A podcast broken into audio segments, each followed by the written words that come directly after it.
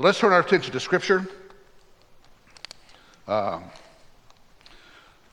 one of the passages of the Bible which you've not read in the last five years, probably, unless you've read the reading through the Bible section, is Hosea 14.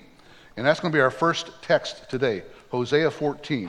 It is a wonderful, powerful, sweet text which brings hope to all of us.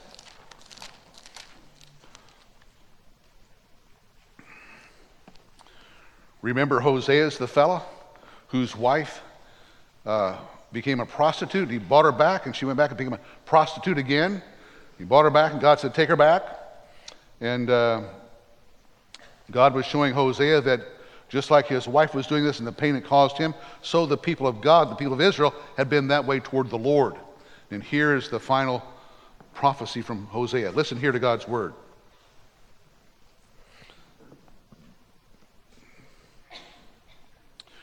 Return, O Israel, to the Lord your God, for you have stumbled because of your iniquity. Take words with you and return to the Lord. Say to him, Take away all iniquity and receive us graciously, that we may present the fruit of our lips. Assyria will not save us. We will not ride on horses, nor will we say again, Our God, to the work of our hands. For in you the orphan finds mercy.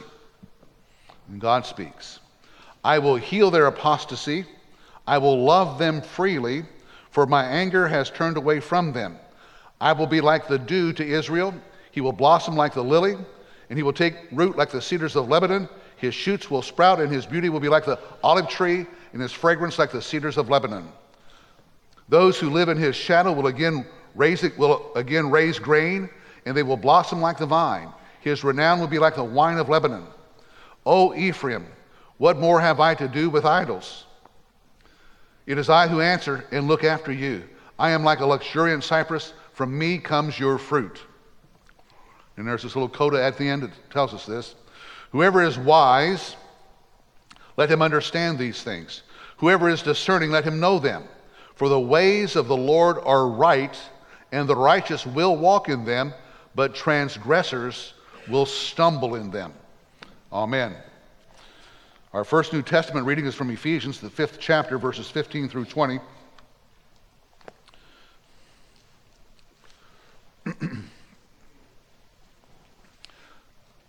Practical application here that Paul's making after three chapters of esoteric theology thinkings. Listen here to God's word. Therefore, be careful how you walk, not as unwise men, but as wise making the most of your time because the days are evil. So then, do not be foolish, but understand what the will of the Lord is.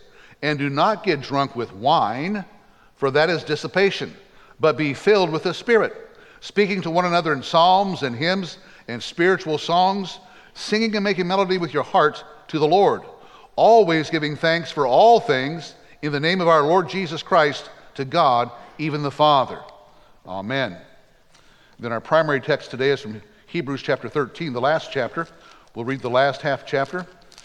We've been preaching through Hebrews all summer. This is the end today. So verses 15 through 25. He'll wrap it up, hammer it home,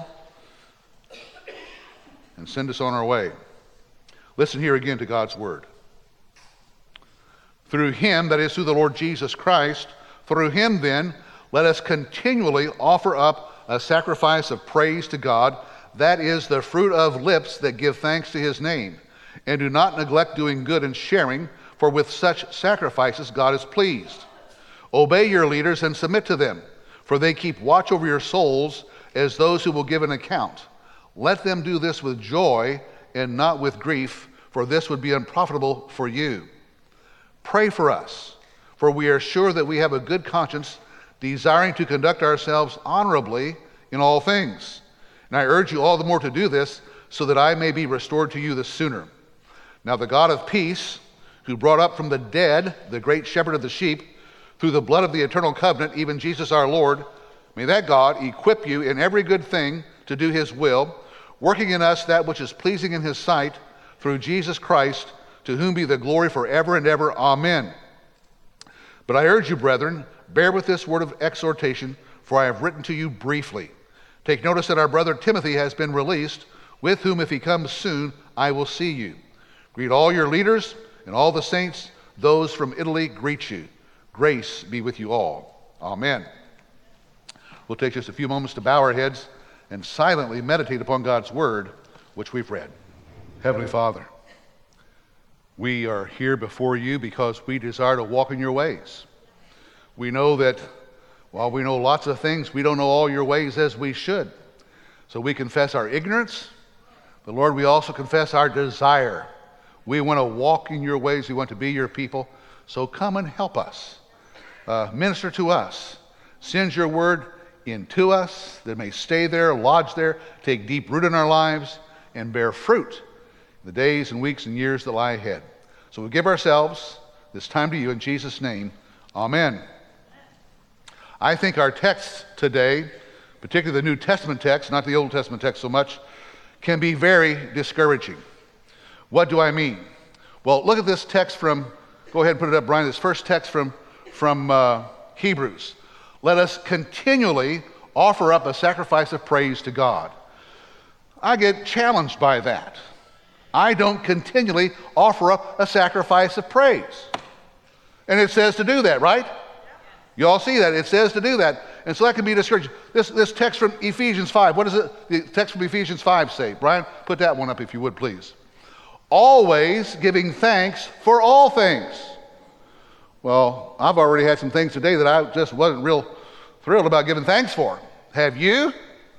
So I, you know, these, these, these verses can be a little bit discouraging, at least I find them that way. Well, the thing is, I've set it up this way, but there are some important qualifiers here. So let's look at the first qualifier. Uh, what's the next thing I have up here?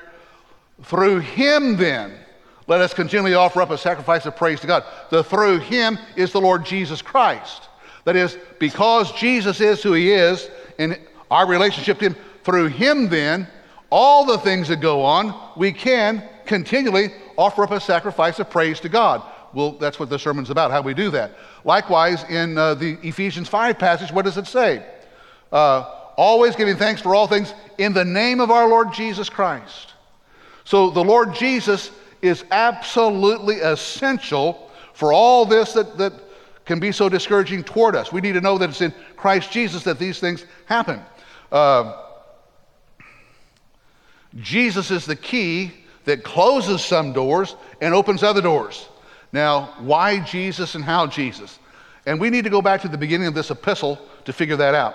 So here's verses 1 and 2, the first two verses of this entire chapter, what uh, entire book. It says, God, after he spoke long ago to the fathers and the prophets in many portions and in many ways, in these last days has spoken to us in his Son, whom he appointed the heir of all things, through whom also he made the world. now we, we need to hear that. That's how he begins. He says, This is all going to be about the Lord Jesus Christ. He's the one who's important. Uh, what had been and what now is, you know, God speaks, and he says, in these last days, uh, it's the la- there's no fuller revelation. There's not Jesus and then Mohammed. There's not Jesus and then Joseph Smith. There's Jesus is the end. It's the last days from the time that Jesus has been presented. And who is he? He's the heir of all things. He's the one for whom everything was made, through the Lord Jesus Christ. We need to understand that. That's important. and then verse 3 gives a full view of who Jesus is that we need to hear. He is the radiance of the Father's glory, the exact representation of his nature. If you want to know how God is, look at Jesus, it says. Jesus Christ. He's the exact representation of his nature. He upholds all things. There's no qualifier there. He upholds all things by the word of his power. Things in nature, things in our souls, things in the farthest stretches of the universe, the minutest details here. He upholds all things by the word of his power. And when he had made purification of sins, he had taken care of sins, that issue, he sat down at the right hand of the majesty on high. That's where Christ is now. He's been enthroned, the ascension. He's enthroned. He sat down. He's finished his work. He did it once for all. All time. There's no other time. That's why we're in the last days, since the days of Christ. Uh, all of Hebrews is an explication of what this verse, these first two verses, three verses say. Hebrews lays that all out as best it can, as best we can. Now, what flows from this? And that's where our text comes in. Uh, verse 16, if you, if you know, you give thanks to God through the Lord Jesus Christ, what will you do? Verse 16, we will not neglect doing good and sharing, for God's pleased with such things. So we'll, we'll do that. We'll, we will not neglect doing good and sharing. It's going to please God. It, it says, obey your leaders and submit to them. We'll do that because it flows out of that. We recognize, and I'll explain this more in a little bit. Uh, we, under, we obey them, we submit to them. It's right and it's a good thing to do. Uh, notice that leaders are going to have to give an account to God for how they've carried out their stewardship. It says they should do this with joy, not with sorrow, or it'd be for your grief. So you need to think about that. Uh, verse 18, it says to conduct ourselves honorably in all things. Pray for us that we can do that, that we can conduct ourselves honorably. Well, the question becomes what's honorable? You know, this, this is sort of up in the air today. What's honorable, what's not? Things that before had been shameworthy are now celebrated. Things that had been celebrated before are now shameworthy. Well, what's honorable? How do we know? It can be confusing. And it says that he will equip us, in verse 21, to do his will. That is, uh, that which is pleasing in his sight. Now, I'd like to have you think about something here. All the things that you do, what do you do and why? There's a verse from 2 Corinthians chapter 5 verse 9. It says this: "Therefore, we also have as our ambition. Is this your ambition? Whether at home, that is if we're still here in the body in the flesh, whether at home or absent, that is if we're in heaven, to be pleasing to him." Is that your desire? Is that the work of the Holy Spirit in your life? Do you want to be pleasing to Him? Well, yes, it is, except when it's not. Right? We have as our ambition. We want to do that, but some, it's just like we said, we're, we're prone to wonder. We're prone to do these things. So we got to see, well, how does that work out? What happens here? How does this get taken care of? Now, if we know these things, the things I've just talked about, we can answer the five basic questions of human life. Here's the first question. now, this is about how the world works and how it is set up by God. Everyone needs to know well, who is in charge? It's a basic question. You all ask that every day. Who is in charge of the world? Question number two To whom do I report? What am I supposed to do? Who am I supposed to do it with or to or whatever? Whom do I re- to whom do I report? Number three. Well, what are the rules? You've been trying to learn the rules since you were a little kid, right? Where's the boundary line? We need to know what the rules are. And number four, the question is, what are the consequences? That is, positives and negatives. These are things we want to know. We have to answer that. And number five is, is there any future?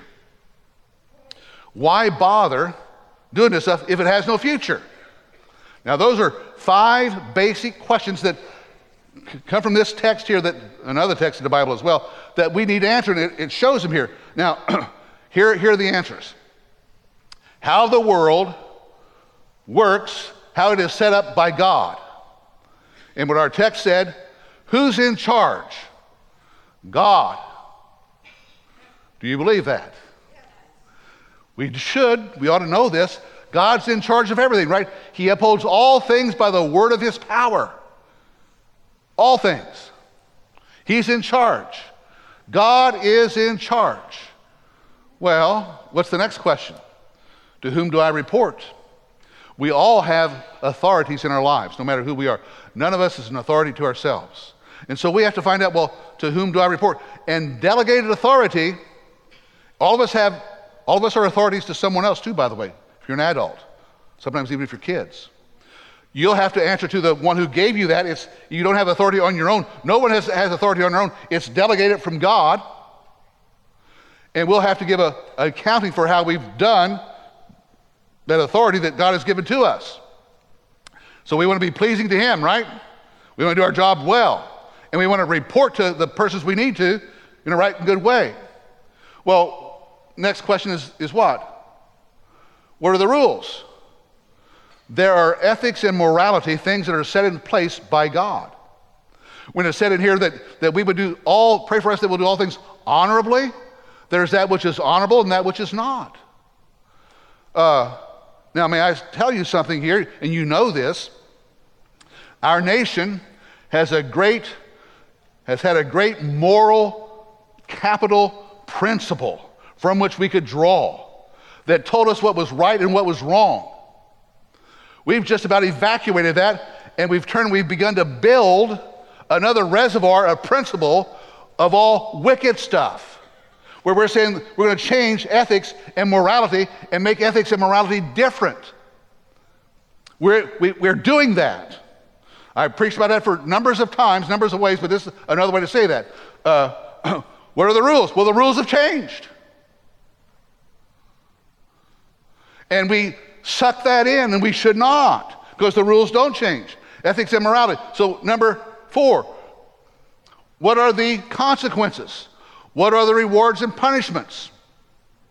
And if God has set this up, we need to know that God has rewards and punishments in this life as well. You cannot do what we're doing as a nation and not expect God to punish us. That simple. You simply cannot do it. Uh, why is it you know, here's an interesting thing.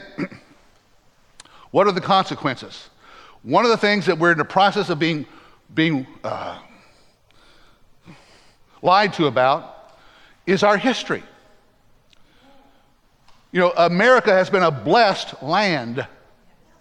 We've been blessed by God, and we've been a blessing to others. You, I don't care how you, you, if you just go, now, does that mean we've been perfect? Absolutely not, but we have been a blessed land and we've been a blessing to others. We need to know that because that's the, the reward. We had an honorable biblical ethic that we sought to live by, conduct our business by. There, I mean, go down to the Supreme Court of the United States and see what's on the walls there. What will you find? The Ten Commandments. And all across the, our capital down there in D.C. and other places as well, uh, there are scriptures quoted. We were a biblical people, which doesn't mean that everyone was a Christian, doesn't mean that everyone believed all those things, but that's what we, we aimed for, our ambition was. And we've received rewards for that. God's blessed that. When I say receive rewards, God's blessed that. We've been able to accomplish things and do things. Well, God's a punisher as well. And so, what's the last question? Is there any future? Uh,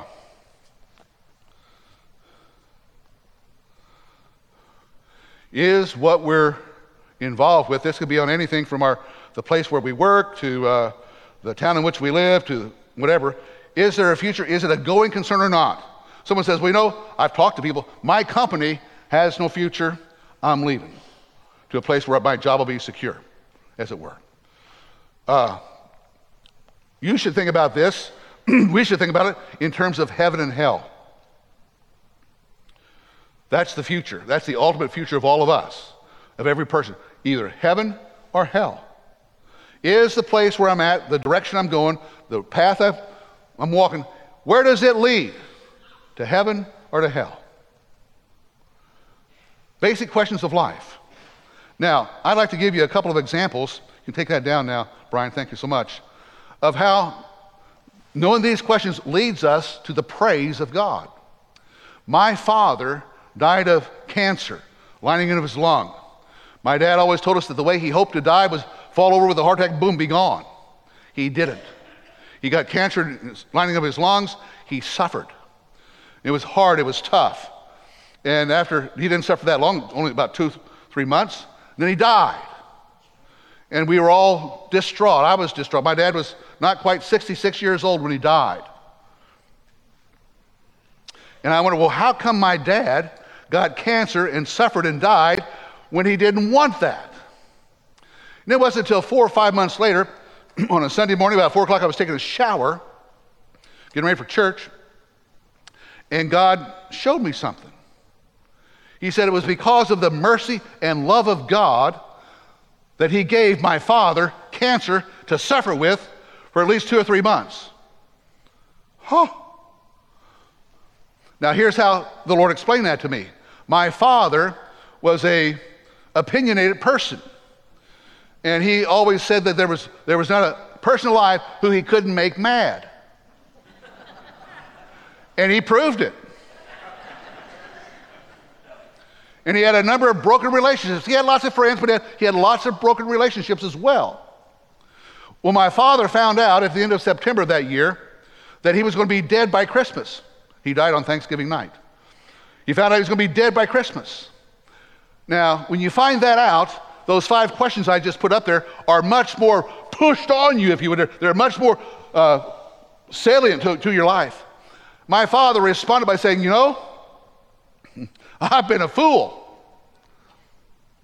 I need to make things. And he began to call people and ask forgiveness. He began to call people and try to make things right. He asked people to come by. He told us kids, now my father, he's a good German. And the way that we show that we love one another is we pick on one another. And he actually told us that he loved us. I said, Dad, shut up, shut up, come on out. Don't do that. It embarrasses me.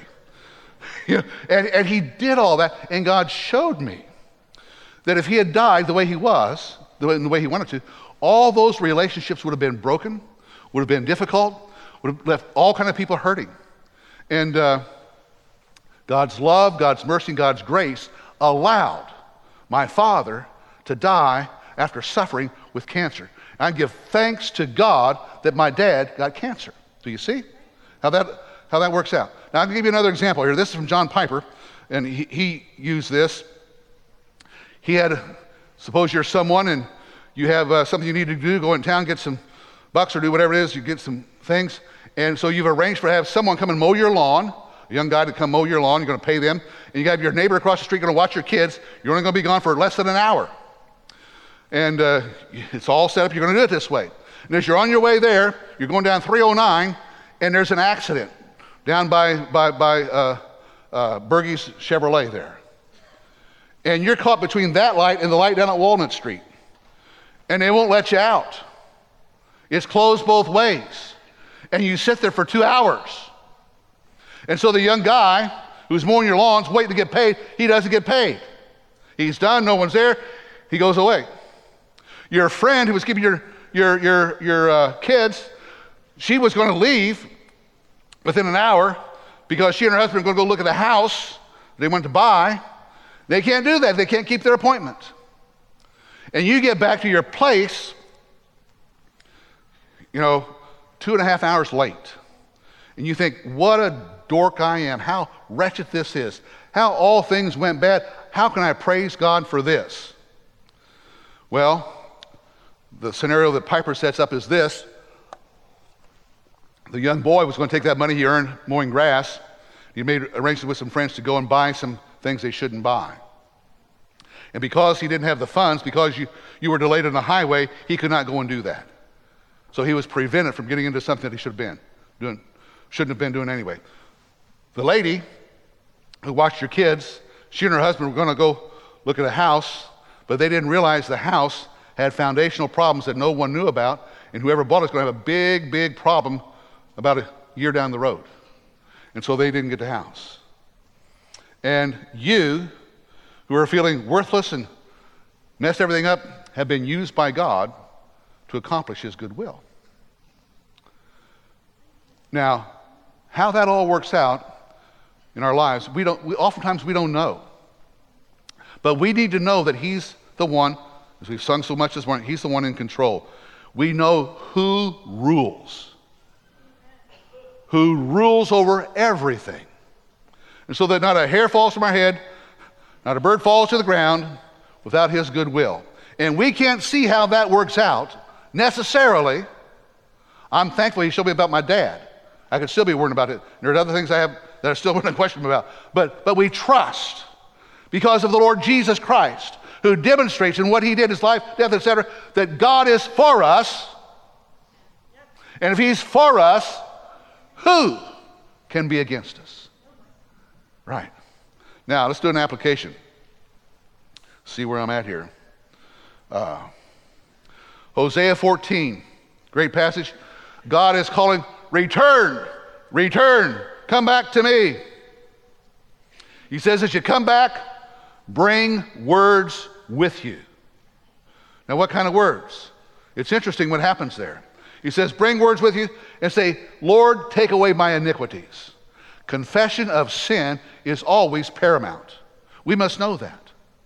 We come and say, Lord, take away my iniquities. Who can stand before you? Lord, take away my iniquities.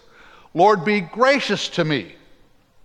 Not because I deserve it, not because I've done anything about it, not simply because I asked you, but Lord, be gracious to me.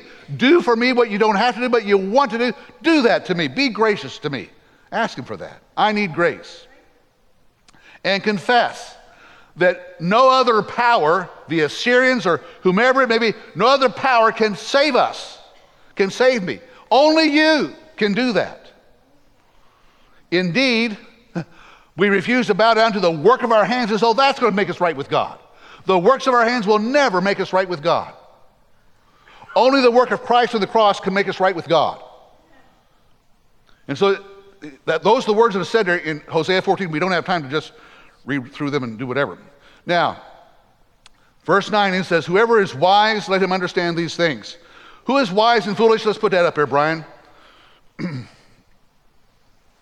Ephesians 5 says, Not as unwise men, do not be foolish. The fool has said in his heart, There is no God. Now, if you don't, if you answer question number one, who's in charge with anything other than God, or no one's in charge, you're a fool. The fool says in his heart, there's no God, that there's no one who rules. And if you think that's the case, inevitably, you'll end up doing abominable deeds. Because there's no God, there's no rule, there's nothing there, you'll, you'll go that direction. Uh, that does not mean that these are all pimps and perverts.